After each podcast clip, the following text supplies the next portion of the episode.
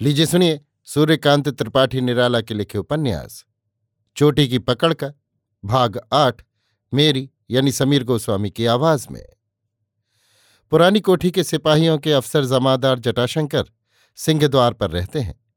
पलटन में हवलदार थे। ब्रह्मा की लड़ाई के समय नाम कटा लिया। जवान अच्छे तगड़े, नौकरी ढूंढते ढूंढते यहाँ आए। निशाना अच्छा लगाते हैं। राजा ने रख लिया खुशामद करने में कमाल हासिल। तरक्की कर गए। कोठी के सामने पुराना फव्वारा है। अब नहीं चलता। चारों तरफ़ से पक्का हौज। दीवार पर बैठे थे मुन्ना गुजरी। दोनों ने एक दूसरे को देखा। मुन्ना ने छींटा जमाया। एक घोड़ा फेर रही हूँ। वाह रे मेरे सवार! कौन घोड़ा? एक हिंदुस्तानी घोड़ा है। जमादार जटाशंकर झेपे। गुस्सा आया, पर संभल कर कहा और घोड़ी बंगाली है। मुन्ना को भी बुरा लगा। बदलकर कहा, जब हमसे बातचीत करो, रानी समझ कर करो। जटाशंकर सकपका गए। क्रोध में आकर कहा, क्या कहा?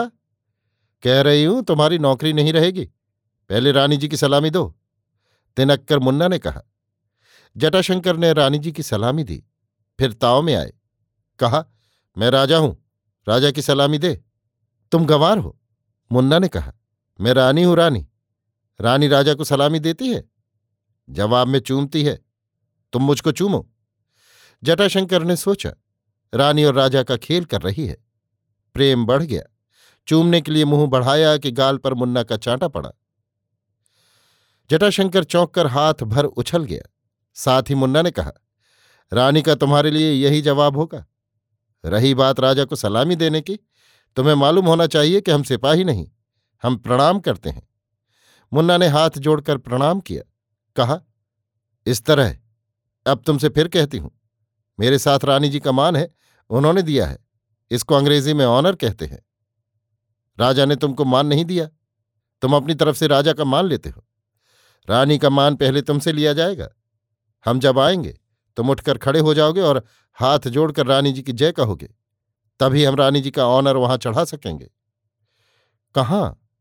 वहीं जहाँ हम काम करते हैं।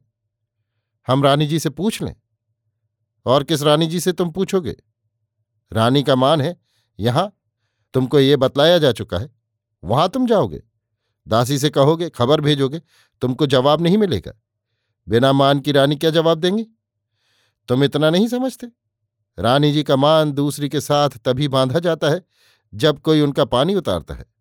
जहाँ हम काम करते हैं, वहाँ की उस औरत ने रानी जी का मान घटाया है। उसका मान घटाया जाएगा। तुमसे ये भेद बतला दिया गया। अब बताओ तुम साथ दोगे या नहीं? रानी जी के मान बढ़ाने में क्यों साथ नहीं देंगे? अच्छा अब रानी जी का मान हम रानी जी को देते हैं। अब हम हम हैं। अब हमको तुम चाहो तो चूम लो। जटाशंकर फिर चूमने के लिए लपके। पकड़कर चूमने लगे। तो मुन्ना ने उनके होठों के भीतर जीभ चला दी और कहा, तुमने हमारा थूक चाटा। हमारी जात कहार की है। हम गढ़ भर में कहेंगे, तुम कौन बामन हो? जटाशंकर सूख गए। सोचा, ये कुल चकमा उनकी जाति मारने के लिए था। कल से कोई पानी नहीं पिएगा। बहुत डरे। देवता की याद आई कि उन्होंने न बचाया। सोचा, ब्रह्मा की लड़ाई में काम आ गए होते तो अच्छा होता। मुन्ना टकटकी बांधे हुए पंडित जटाशंकर मिश्र के बदलते हुए मनोभाव देखती रही। पंडित जी ब्रह्मा की लड़ाई में नहीं मरे। इसलिए डरे। कहा, तू मुझे अपना गुलाम समझ। जो कहेगी करूँगा। थूक चाटने को कहे तो चाटूँगा, मगर किसी से कह मत। मुन्ना की रगरग में घृणा भर गई। समझ गई, ये आदमी प्रणयी नहीं हो सकता। ये धोखा देगा। इसको उतार कर रखना चाहिए। खुलकर कहा, तुम जब तक हमारी बात मानोगे, हम किसी से नहीं कहेंगे। हाथ जोड़कर जटाशंकर ने कहा, मंजूर। हमारे यहाँ, मुन्ना ने कहा घोड़ा घोड़ी दोनों को घोड़ा कहते हैं। उसी को हम फेर रहे हैं, यही कहा था। कारण भी समझा दिया। प्रसन्न होकर जटाशंकर ने कहा, हाँ, अब समझ में आ गया। तो उस घोड़ी का अपमान करने के लिए घोड़ा चाहिए? हाँ। वो घोड़ा तुम बनोगे या मैं? जटाशंकर फिर जगे। आँखें लाल हुई देखकर मुन्ना ने कहा, गाल पर पड़े तमाचे वाली बात कहूँ या होठों के अंदर गई जीभ वाली? जटाशंकर फिर ठंडे हो गए। मुन्ना ने कहा हम इसी तरह घोड़ा फेरते हैं, उसको भी फेरते हैं, तुमको भी। बोलो, घोड़ा बनोगे? बनना ही पड़ेगा। दो तीन रोज लगातार उसी तरह हाथ जोड़कर रानी जी की जय कहोगे? तीसरे दिन अंदर के बगीचे वाले तालाब में दिन के दस बजे जब वो नहाने जाएँगी, तब, समझे? अंदर के बगीचे में मर्द के जाने की मुमानियत है। तो उसको तुम्हारे पास भेज दें? जमादार जटाशंकर बहुत हैरान हुए। कहा अच्छा जाएँगे। मुन्ना ने कहा, जमादार, तभी तुमको मालूम होगा। हम तुमको नमस्कार करते हैं, तुम्हारी सेवा करते हैं, पर तुमको खुश नहीं कर पाते। हमारे छूने से तुम्हारी जात मारी जाती है। तुम हमें चूमोगे, इससे कुछ नहीं होगा, पर हम तुम्हें चूमेंगे, इससे तुम्हारा धर्म जाता रहेगा।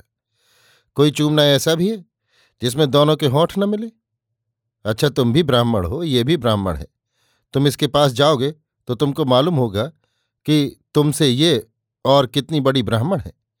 उस दिन रानी जी के सामने इसका तेज देखकर दासियाँ हैरान हो गईं। जटाशंकर ने कहा अच्छा मुन्ना, मेरी स्त्री गुजर गई है। तू मेरी स्त्री, और यही मैं तुझे समझूँगा। जा, तू गढ़ भर में कह दे कि मेरा तेरा थूक एक हो गया मुन्ना खिल गई, ये मर्द है। जमादार तुम मेरे मर्द।